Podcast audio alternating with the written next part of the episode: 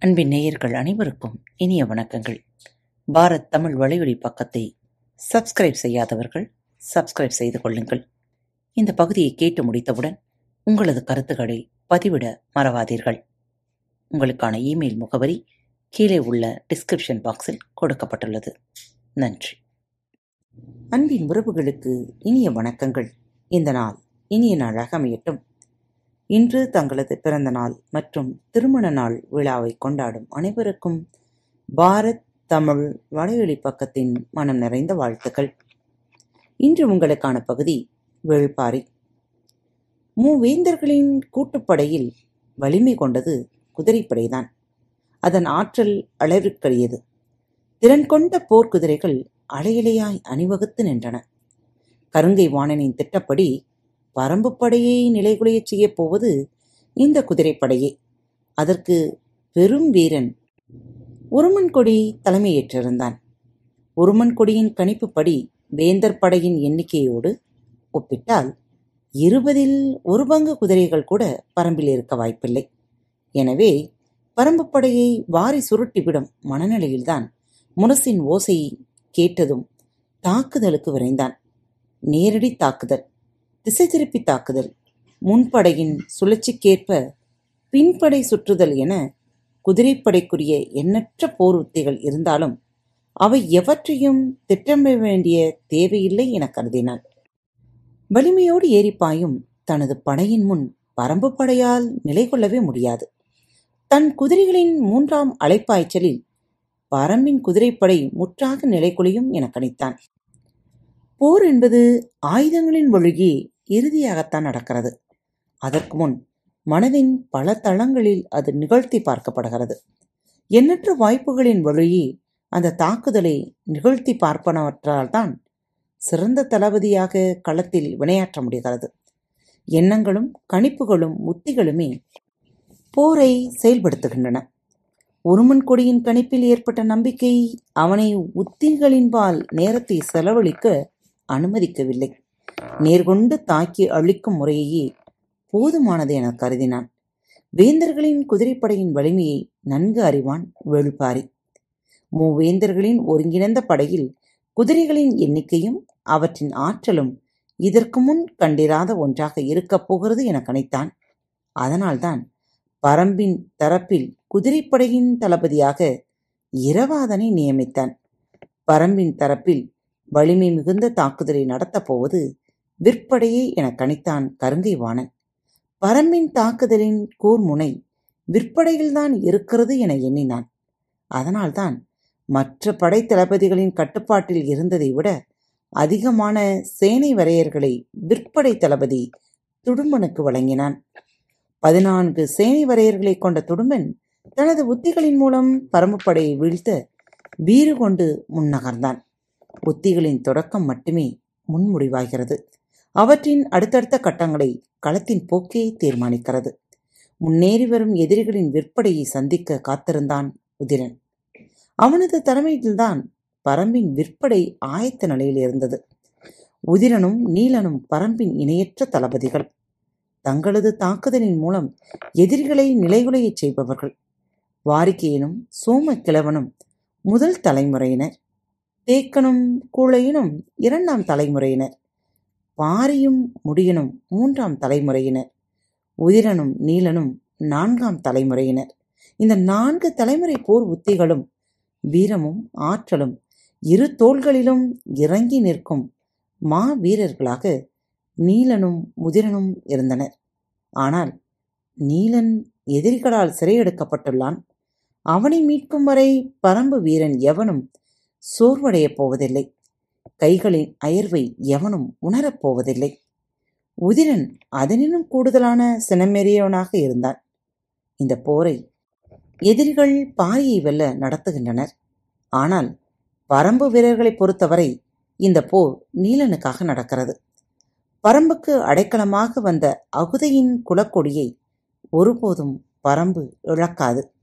எந்த நிலையிலும் நீலனை மீட்காமல் இந்த போர் முடிவுக்கு வராது. எதிரில் நிற்பது எண்ணிக்கையில் கணக்கிட வேண்டிய படையன்று கொன்று முடிக்கப்பட வேண்டிய படை என்பது மட்டுமே உதிரனுக்கு தெரிந்தது. அதற்காக மலைமக்களின் மாபெரும் ஆயுதமான வில்லை ஏந்தி நின்றது உதிரனின் படை. போர் தொடங்க முரசு முழங்கிய போது காற்றை கிழித்து எகிரின அம்புகள். வேந்தர் படையின் பெருவீரர்கள் குவிந்து கிடப்பது வாழ்படையில்தான். கவசம் பூண்டு கேடயம் தாங்கி வானேந்தி நிற்கும் வீரன் ஒருவன் பல்லாண்டு கால பயிற்சிக்கு பிறகுதான் போர்க்களத்துக்கு வந்து நிற்கிறான். நிலைப்படையில் இல்லாமல் அவ்வப்போது திரட்டப்படும் வீரர்கள் யாரும் வாழ்படையில் இணைந்து கொள்ளப்படுவதில்லை.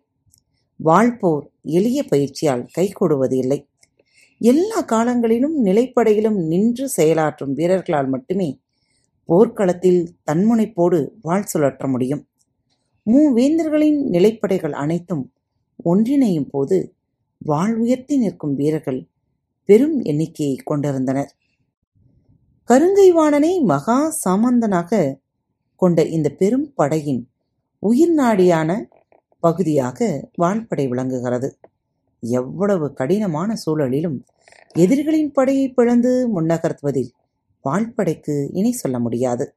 அந்த பெரும்படைக்கு சாகலைவன் தலைமையேற்றான் பரம்பின் தரப்பில் வால்படைக்கு தலைமை தாங்கியவன் தேக்கன் அவன்தான் எதிரியின் வலிமை மிகுந்த பகுதியை எதிர்கொள்ளப் போகிறவன். அவனிடம்தான் களத்தில் கடைபிடிக்க வேண்டிய உத்திகள் பற்றி நீண்ட நேரம் உரையாடினான் பாரி. வாழ்படை களத்தின் நடுப்பகுதியில் நிலை கொண்டிருந்தது அதுவே தங்களுக்கு எல்லா வகையிலும் வாய்ப்பானது என கருதினான் கருங்கை வாணன். பரம்பின் படையை நடுவில் பிளந்து உள்நுழையும் போது மொத்த கட்டுக்கோப்பும் விரைவாக குலைந்து சரியும் என மதிப்பிட்டான். அவனது கணிப்பை செயல்படுத்த வாளை சுழற்றி முன்னேறினான் சாகலைவன். வேந்தர்களின் தேர்ப்படைக்கு நகரி வீரன் தலைமையேற்று நின்றபோது அதை எதிர்கொள்ள பரம்பின் தரப்பில் கூழையன் நின்றிருந்தான். தளபதி உச்சங்காரியின் தலைமையில் வேந்தர்களின் யானைப்படை நின்றிருந்தது. ஆனால் பரம்பின் தரப்பில் யானைகள் எவையும் இதுவரை களத்துக்கு வந்து சேரவில்லை. திசைவேளரின் கையசைவும் போர் முரசின் அதிர்வும் வீரர்களின் பேரோசையுமாக போர் தொடங்கிய போது கருங்கைவாணனின் கண்கள் முன்கள நிகழ்வுகளை கூர்ந்து கவனித்துக் கொண்டிருந்தன.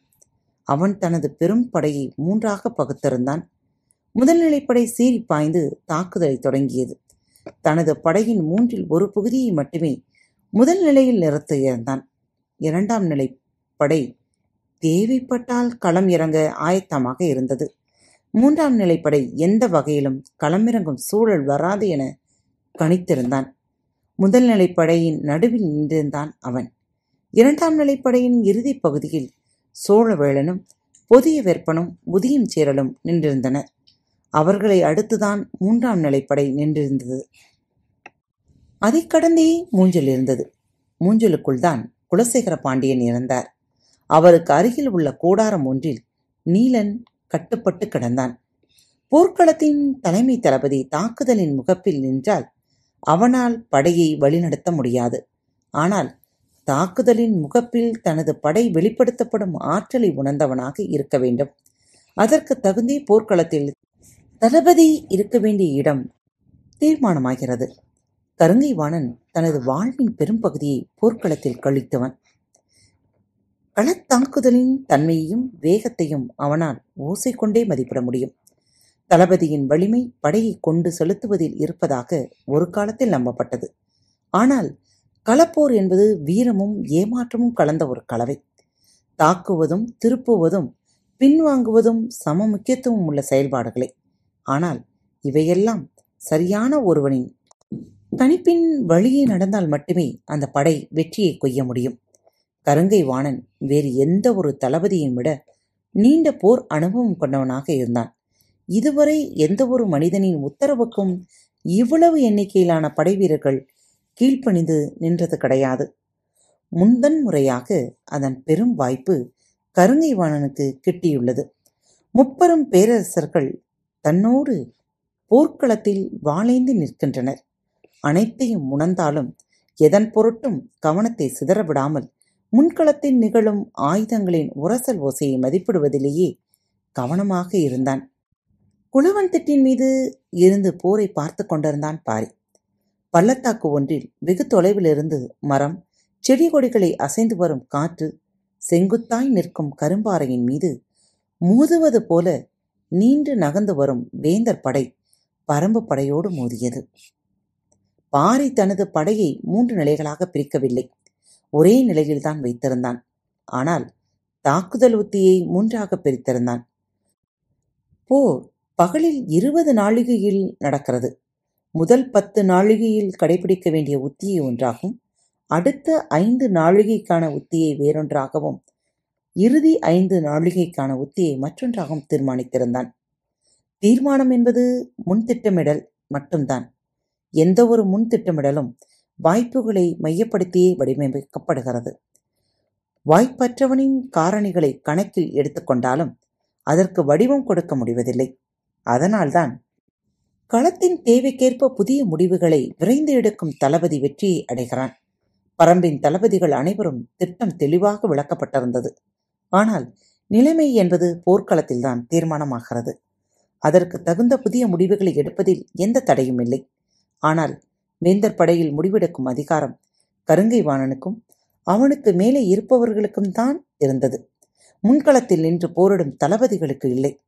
கருங்கை வாணன் கணித்தது போலவே வேந்தனின் குதிரைப்படை எகிரி முன்னேறியது. எதிரி தாக்குப்பிடித்து நிற்பான் என அவன் கணித்ததில் பாதி அளவு நேரம் கூட பரம்பப்படையால் தாக்குப்பிடிக்க முடியவில்லை. அலையிலையாய் வந்து எகிரின குதிரைகள் பரம்பு வீரர்களால் முன்னுழைந்து உள்ளே போக முடியாத அளவுக்கு வேகமும் அடர்த்தியும் கொண்டதாக இருந்தது வேந்தர் படை. அதன் தாக்குதலின் வேகம் அறிந்து திசையை திருப்பியது பரம்பு படை. பரம்பு படையை திரும்பத் தொடங்கியதும் பெரும் கூச்சலிட்ட ஒருமன் கொடி கையில் இருந்த வாளை இருமுறை சுழற்றி பேரோசை எழுப்பினான்.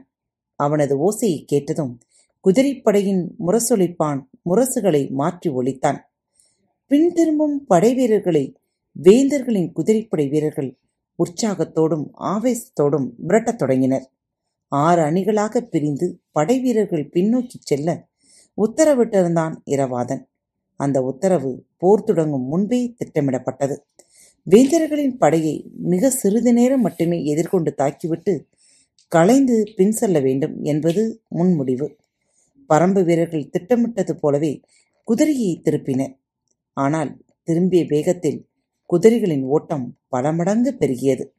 மலை மேடுகளிலே பாய்ந்து போகும் பழக்கம் கொண்ட பரம்பின் குதிரைகள் கன நேரத்தில் உச்ச வேகத்தை அடைந்தன. அவர்களை அளவற்ற வேகத்தில் விரட்டி வந்தது வேந்தர் படை. விரட்டி செல்ல தன் படைகளை அடுத்தடுத்து அனுப்பி கொண்டே இருந்தான் ஒருமன் கொடி. இத்துடன் பரம்பின் குதிரைப்படை முழுமுற்றாக அழிய வேண்டும் என்னும் ஆவேசத்தோடு படைகளுக்கு உத்தரவிட்டான். இரவாதன் கழித்ததை விட மிக குறுகிய தொலைவிலேயே வேந்தர் படை குதிரைகள் வேகத்தை இழந்தன. பாய்ந்து முன்னகரும் கால்கள் அடுத்த அடியை எடுத்து வைக்க முடியவில்லை. தேங்கத் தொடங்கின. ஈக்கி மணலும் கூர்மனை கொண்ட கருமணலும் தகித்து கிடக்கும் நிலம் அது என்று தட்டியங்காட்டு மண்ணை பற்றி இகழிக்கிழவன் சொன்னதும் பாறை முடிவெடுத்தான். வேந்தற்படை குதிரைகள் குழம்புகள் இவற்றை தாங்காது என்று பரம்பின் குதிரைகள் மலைக்காடுகளில் காலம் முழுமையும் அலைபவை. எனவே அவற்றுக்கு சமவெளி குதிரைகளுக்கு போடுவது போல கால் குழம்பில் அரைவட்ட வடிவிலான குழம்பு குரடு போடுவதில்லை. பாறைகளின் கூர்முனை குழம்பின் இதர பகுதிகளை குத்தி கிழித்துவிடும். தொடக்க நாளில் இதற்கு மாற்று என்ன செய்வது என பரம்பின் மருத்துவர்கள் தீவிரமாக ஆலோசித்தார்கள். அப்போதுதான் செம்புக்களி மண்ணை பூசுவது என முடிவானது. செம்புக்களி மண்ணை பாத குழம்பு முழுவதும் பூசினால் அது ஆமையின் ஓட்டை திருப்பி போட்டது போல குழம்பின் மேல் முழுமையாக உட்கார்ந்து கொள்ளும். பாறை வெடிப்புகளிலும் கூர்முனை கல்களிலும் நடந்தாலும் தாவினாலும் குழம்புக்கு ஒன்றும் ஆகாது. எல்லா வகையான கவசமாகவும் அது இருக்கும். அன்றிலிருந்து பரம்பின் குதிரைகள் அனைத்துக்கும் செம்புக்களி மண்ணே குழம்பு பூச்சாக பூசப்படுகிறது. ஆனால் சமவெளி குதிரைகளுக்கு இரும்பாலான அரைவட்ட வடிவிலான குழம்பு குரடுகள் தான் அடிக்கப்படும். குழம்பின் நடுப்பகுதி எதுவும் அடிக்கப்படாமல் தண்ணீரிலேயே இருக்கும். போர்க்குதிரைகள் வீரனை சுமந்தபடி பாய்ந்து முன்னத்தி கால்களை ஊன்றும் போது நிலத்தின் தன்மைக்கு ஏற்ப குழம்பின் கால் பகுதியில் முதல் முக்கால் பகுதி வரை மண்ணுக்குள் புதைந்து மேலலும் இது ஈக்கி மணலும் கருமணலும் நிரம்பியுள்ள நிலத்தில் குதிரைகளை என்ன வகையிலும் பாதிக்கும் என்பது எளிதாக கணிக்கக்கூடிய ஒன்றாகத்தான் இருந்தது. அதனால்தான் குதிரைப்படையின் தளபதியாக எப்போதும் செயல்படும் கூழையனை தேர்ப்படைக்கு நியமித்துவிட்டு இரவாதனை குதிரைப்படையின் தளபதியாக அனுப்பி வைத்தான் பாரி. வேந்தர்களின் வலிமை மிகுந்த படையான குதிரைப்படையை எவ்வளவு வேகமாக குறைக்க முடியுமோ அவ்வளவு வேகமாக வெற்றியை நெருங்க முடியும். எனவே குதிரைப்படையை சூறைக்காற்றின் வேகத்தில் அழித்தொழிக்கும் உத்தியை கடைபிடிப்பது என முடிவெடுத்தான் பாரி. அதற்கு பொருத்தமானவன் இரவாதனை. அவனது வாழ்வீச்சின் வேகம் யாராலும் எதிர்கொள்ள முடியாதது சூலூர் வீரர்களின் படைத்தொகுப்பு முழுமையும் இரவாதனின் கீழே அணிவகுக்கச் செய்த மொத்த குதிரைப்படையையும் அவனிடம் ஒப்படைத்தான். பரம்பு வீரர்களை விரட்டி வந்த வேந்தர்களின் குதிரைப்படை பாய முடியாமல் தேங்கத் தொடங்கியது. மேலே அமர்ந்திருந்த வீரர்கள் அந்த குதிரைகள் அடித்து ஓட்ட முடியும் போது முன்காலை தூக்கி வைக்க முடியாமல் அவை திணறின. இரவாதனும் அவன் தோழர்களும் கணித்த இடத்தை விட சற்று முன்னதாகவே வேந்தர்களின் குதிரைப்படை தேங்கத் தொடங்கியதும் அவர்களை நோக்கி தங்களின் குதிரைகளை திருப்பிய பரம்பு வீரர்கள் குதிரைகளின் கடிவாளங்களை சுண்டி இழுத்தனர் எதிரிகள் தங்களை நோக்கி வருவது அறிந்து வேந்தர் படை வீரர்கள் தங்களின் குதிரைகளை வேகமாக இழுக்க முற்படும் போது மின்னல் வேகத்தில் வந்த வாள்களால் தலைகள் சரிந்து கொண்டிருந்தன. இயங்க முடியாத குதிரைகளின் மேலிருந்து திணறிய வீரர்கள் அடுத்தடுத்த கணங்களில் குதிரையிலிருந்து சரிந்தனர். விரட்டி சென்ற தங்களின் குதிரைப்படை எதிரியை முழுமுற்றாக அழித்து திரும்பும் என பார்த்திருந்தான் உருமன் கொடி. சிறிது நேரத்திலேயே பரம்பின் கொடி ஏந்திய குதிரை வீரன்தான் முன்னோக்கி பாய்ந்து வந்து கொண்டிருந்தான். உருமன் கொடிக்கு ஒரு கணம் எதுவும் புரியவில்லை. பன்னிரு சேனைகளை முதலியை கொண்ட முதற்படை பிரிவு எங்கே போனது? ஏன் யாரும் நெஞ்சவில்லை? என சிந்திக்கும் முன் அடுத்த சேனையவரின் தலைமையிலான பன்னிரு படைப்பிரிவுகளும் அடுக்கடுக்காக தாவி பாய்ந்து முன்னேறின. இரவாதன் குழு மோதல் போக்கை சற்றே வெளிப்படுத்திவிட்டு குதிரைகளை மீண்டும் பின்னோக்கி திருப்பியது. தங்களின் முதல் பிரிவை அளித்த எதிரிகளை பழிதீர்க்கும் எண்ணத்தில் வேந்தர்களின் படை வீரர்கள் குதிரைகளை விரட்டி வந்தனர். ஈக்கி மணல் குதிரைகளின் குழம்புகளை கிழித்து உள்ளிறங்கும் போது பரம்பின் வாள்கள் அதைவிட ஆழமாக வீரர்களின் உடம்புக்குள் இறங்கிக் கொண்டிருந்தன. குதிரைப்படையை அடுத்து விரைவுபடுத்த ஆயத்தமாக இருந்தான் ஒருமன் கொடி. விற்படை தளபதி உதிரின் உத்தரவுப்படி முதல்நிலை தாக்குதலில் அழிவில் சிறுத்த அம்புகளை பயன்படுத்தினர் வீரர்கள். நான்களின் விசை கூட்டிக் கொடுக்க அடுத்தடுத்து வெவ்வேறு நிலை அம்புகளை பயன்படுத்தினர்.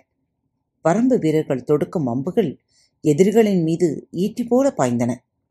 அவற்றின் வேகமும் வலிமையும் ஒப்பிட முடியாததாக இருந்தது. எதிரிகளை தங்களின் அம்புகளால் வலிமையோடு தாக்க தேவையான தொலைவுக்கு முன் செல்ல வேந்தர் படையால் முடியவில்லை.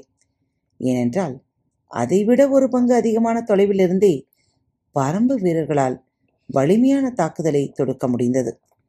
பரம்பு வீரர்கள் எய்யும் அம்புகள் சீறி பாய்ந்த வண்ணம் இருக்க வேந்தர் படையின் அம்புகள் பலவும் பாதிப்பு ஏதுமின்றி பணிந்து கொண்டிருந்தன. உதிரன் தன் படைக்கு கொடுத்த உத்தரவு வலிமை குறைந்த அம்புகளை மட்டுமே தொடக்க நிலையில் பயன்படுத்த வேண்டும் என்பது. துடும்பன் இதை எதிர்பார்த்துதான் இருந்தான். வரம்பு வீரர்களை விற்போரில் வீழ்த்த முடியாது என அவனுக்கு நன்கு தெரியும். அவர்களின் தாக்குதல் மற்ற படைப்பிரிவின் பக்கம் போய்விடாமல் தங்களை நோக்கியே இருக்குமாறு பார்த்து கொள்வதுதான் துடும்பனுக்கு கருங்கை வாணனின் உத்தரவு. எனவே தாக்கியவாறு முன்னகரும் பரம்பு படையை சமாளித்தபடியே சற்று பின்வாங்கிக் கொண்டிருந்தான். துடும்பன் வேந்தர்களின் வாழ்படை முன்னோக்கி நகர்ந்து கொண்டிருந்தது. தேக்கன் தலைமையிலான பரம்பு படை முன்வகுத்த திட்டத்தின்படி பின்னகர்த்துவதற்கான உத்தியை பின்பற்றின. சாகலைவன் உற்சாக பெருக்கில் தனது படையை முன்னகர்த்திக் கொண்டிருந்தான். தேர்ப்படையின் தளபதி நகரி வீரனுக்கு தனக்கு முன்னால் நிற்பதை ஒரு படை என கருத மனமே இல்லை. தாக்குதலுக்கான வடிவத்தில் வலிமை மிகுந்த தேர்கள் வரிசை வரிசையாக முன்னகர்ந்து கொண்டிருந்தன. ஆனால் பரம்பின் தரப்பில் நின்றவற்றை தேரென்று வகைப்படுத்த முடியாது என தோன்றியது. உளவு வண்டிகளை போர்த்தேர்களாக மாற்றி எடுத்து வந்துள்ளனர் என கருதினான். வலிமேற்ற அவற்றின் தன்மை பார்வையிலேயே தெரிந்தது. தேரின் மீது நிற்கும் வீரர்தான் மற்ற அனைத்து படை வீரர்களையும் விட திறன்மிக்கவனாக இருக்க வேண்டும். வில் வால் வேல் ஆகிய மூன்று ஆயுதங்களையும் கையாளத் தெரிந்த பெரும் வீரன் மட்டுமே தேரின் மீது நின்று போரிட முடியும். அதைவிட முக்கியம் போரிடும் வீரனுக்கும் தேரை ஓட்டும் வளவனுக்கும் இருக்க வேண்டிய ஒத்திசைவு குதிரைகளை அசைய விடாமல் நிறுத்தி வைக்கவும் இசைவுக்கு ஏற்ப திருப்பி வைக்கவும் அவன் வீரனின் மனமறிந்து செயல்படுபவனாக இருக்க வேண்டும். போர் நிலம் எவ்விடமும் சமதளத்தை கொண்டதன்று. மேடு பள்ளங்களுக்கும் ஏற்ற இறக்கங்களுக்கும் கொண்ட பால் நிலமாகத்தான் இருக்கும். எனவே தேரை சிறிது முன்னேற்ற வேண்டுமானாலும் குதிரைகளை விரைந்து இழுக்கச் செய்து முன்னகர்த்த வேண்டும். சுண்டி நகரும் தேரின் மீது நின்று போரிடுபவன் ஆயுதங்களை கையாளுதல் எளிதன்று. சக்கரங்களை உருட்டுவதையும் உருட்டாமல் நிறுத்துவதையும் திறம்பட செய்கிற வளவனின் கையில்தான். மேலே நின்று போராடும் வீரனின் முழு ஆற்றலும் இருக்கிறது. நாக்குக்கு மத்தியில் கடைவாயிலில் பொருத்தியிருக்கும் கடிவாளத்தை எந்த நேரமும் இழுத்து பிடித்தபடியே இருக்கும் சூழல் ஏற்பட்டால் எந்த குதிரையும் தனது ஒழுங்கை ஒரு துள்ளலில் உதறி எறிந்துவிடும். அதை உணர்ந்தவனாக பலவன் இருந்தால் மட்டுமே முழு நாளும் போர்க்களத்தில் கட்டுப்பாடு இழக்காமல் குதிரையை செலுத்த முடியும். வளவன் தேரை நிறுத்தும் தன்மையை புரிந்து கொண்டு தாக்குதலை முன்னெடுக்கும் குணமும் புரிதலும் போரிடும் வீரனுக்கும் வேண்டும். குதிரையின் மனநிலை வளவனின் திறமை வீரனின் வலிமை ஆகிய மூன்றும் இணைந்ததே தேர்ப்படையின் ஆற்றலாய் வெளிப்படுகிறது. கூழையின் தனது படையை சீராக வேகத்தில் தாக்குதலை தொடுக்க ஆணையிட்டிருந்தான். ஆனால் வேந்தர்களின் படைத்தளபதி நகரி வீரன் முழு ஆற்றலையும் வெளிப்படுத்தி முன்னேற பாய்ந்து செல்ல உத்தரவிட்டான். நாளிகை பரனின் நேரெதிரே கண் பார்வையின் கடைசி பகுதியைத்தான் யானை போருக்காக களமாக திசைவேளர் ஒதுக்கியிருந்தார் தட்டியங்காட்டின் கடைக்கோடி பகுதி அது. உச்சங்காரியின் தலைமையில் வேந்தர்களின் யானைப்படை நின்றிருந்தது. பரம்பின் தரப்பில் எந்த ஒரு யானையும் களத்துக்கு வரவில்லை. நீண்ட நேரத்துக்கு பிறகு ஒருவன் மட்டும் குதிரையில் போர்க்களம் நோக்கி வந்தான். வருவது யார் என உற்று பார்த்திருந்தார் உச்சங்காரி. வந்து நின்றான் வேட்டூர் பிள்ளையன் யானைப்படையை எதிர்த்து தன்னந்தனியாக ஒரு கிழவன் குதிரையில் வந்து நிற்பது எதனால் என யாருக்கும் புரியவில்லை. வேட்டூர் படையன் சொன்னான் பரம்பின் தரப்பில் யானைப்படை ஏதுமில்லை. உச்சங்காரி அதிர்ச்சியோடு பார்த்து கொண்டிருந்தான். போர் விதிகளின்படி யானைப்படை யானைப்படையோடு தான் மோத வேண்டும். அப்படியென்றால் என்ன செய்வது என சிந்தித்து அடுத்த கணம் உச்சங்காரி முடிவெடுத்தான். அப்படியென்றால் நாங்கள் பரம்புக்குள் நுழைவோம். வேட்டூர் பழையன் கைகளை விரித்து காட்டிச் சொன்னான் உங்களின் விருப்பம்.